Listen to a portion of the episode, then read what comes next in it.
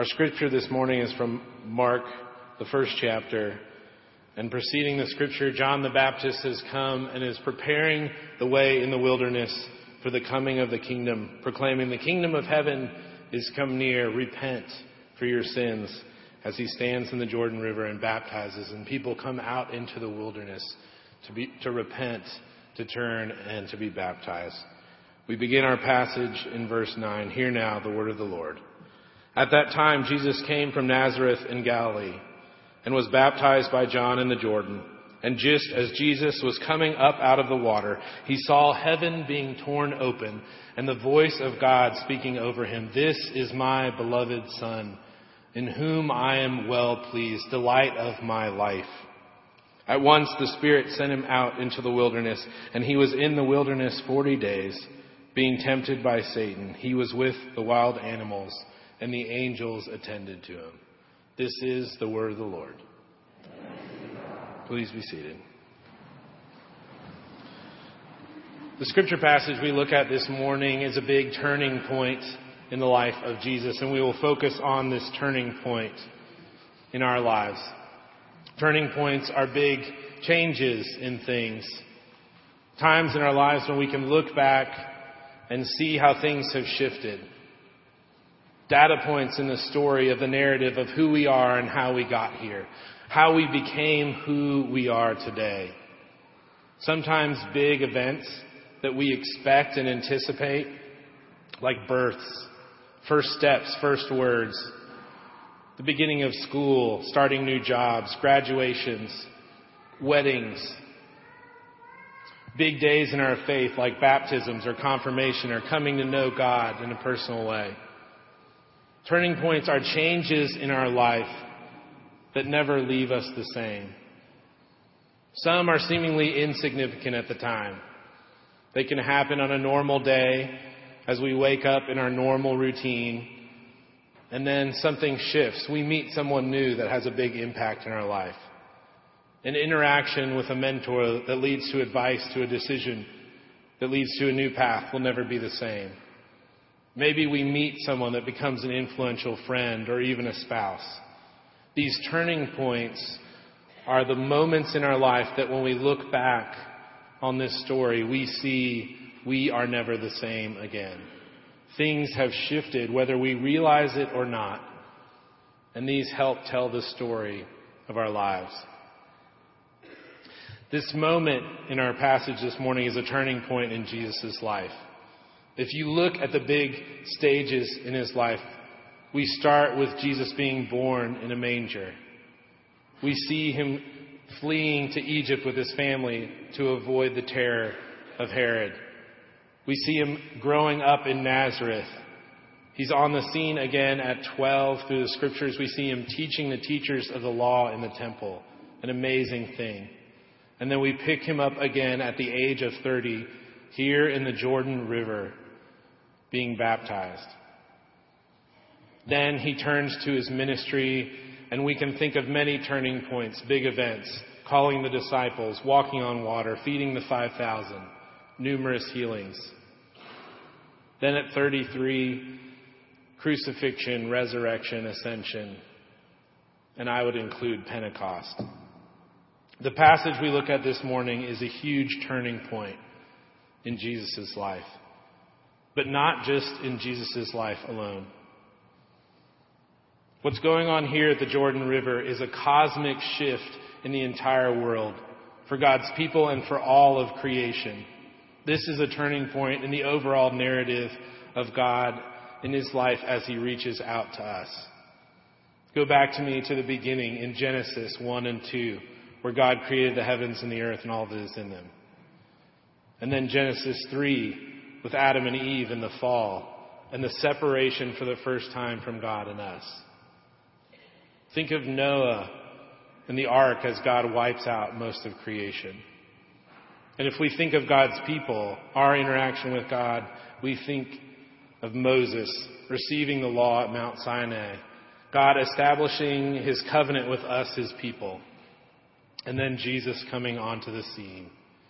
This incarnational reality, this desire of God to connect with us, His people, coming to the earth to be with us, to bridge this connection between God and his people. And then today, in the Jordan River with John the Baptist, Jesus is baptized. And things shift, and the world will never be the same. This is a shift not just in Jesus' life, but in all of our lives. This is a turning point in this scripture that changes everything.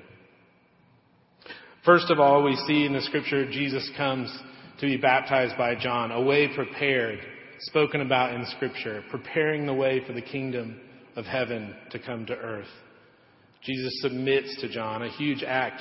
God himself, from the right hand of the Father, now submitting to be baptized by a man. And what do we see? God's own voice from heaven spoken over Jesus. This is my beloved Son in whom I'm well pleased. Jesus is identified by God Himself. If there was any question about who Jesus was, God clears it up for us very quickly. This is my very Son, God says over Jesus. And then the Spirit comes down, descends over Jesus, hovers over him like a dove. Father, Son, and Holy Spirit, all present, God, three persons in one. The Trinity all at work here. God is revealing more of himself to us. Not just through Jesus, but through his very presence, his spoken word, and the presence of his Spirit. And his Spirit does not leave Jesus the same. He is changed. He goes into the world, immediately driven into the desert, and then his life is radically different. Now marked with miracles that no one can explain but other than the power of God.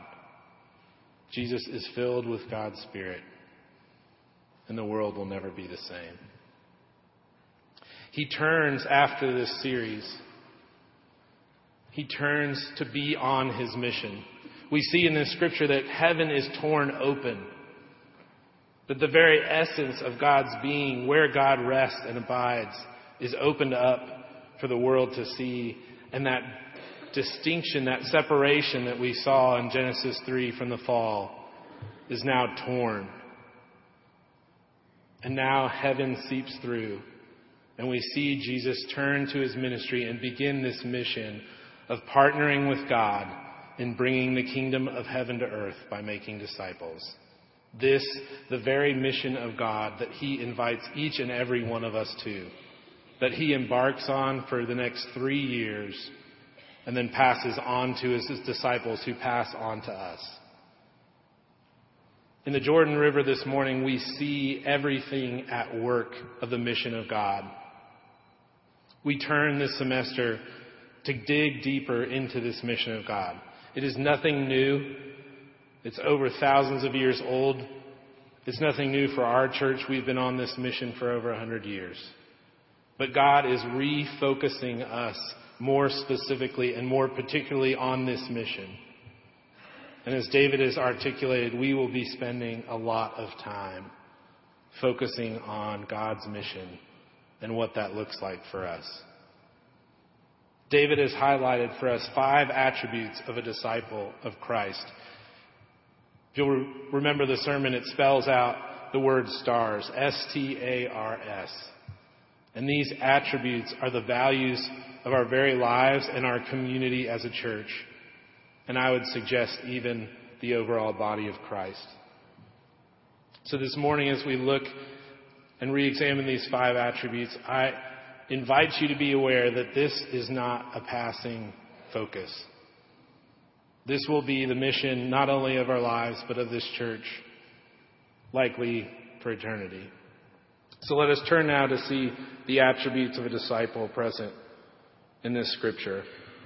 We begin first with S, sonship, identity. As we've focused more and more on these core attributes of a disciple, we find that we have to begin here with the reality of who God is and who God says we are. It affects everything we do in life and shapes how we live, how we make decisions, and why we do things. We see present in the scripture this morning that God is saying this over his son and then over us. This is my beloved son in whom I am well pleased. God is our loving heavenly father and we are his beloved children. This is the core of who we are and will shape so much of how we make decisions, of who we are called to be and how we are called to live, of how we function in this world. So we begin there with identity as God's beloved children, S for sonship. The second attribute of a disciple is T, text.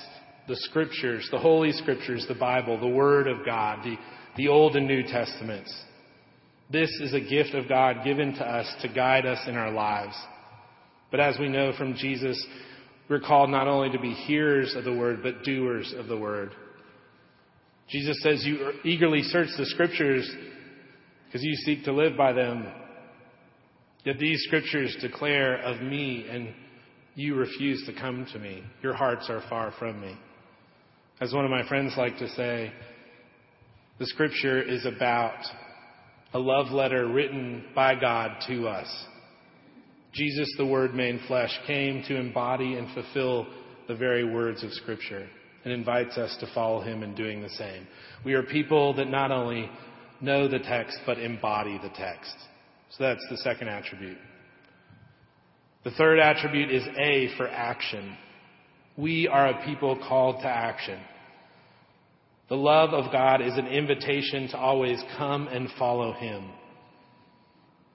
Jesus does not say to His disciples, You are my disciples if you agree with me, if you mentally assent to these precepts that I have laid out. He says, If you love me, you will obey my commands. The call of God, the love of God, the invitation of God is a call to action. It is a response with our very lives. So the third attribute of a disciple is action.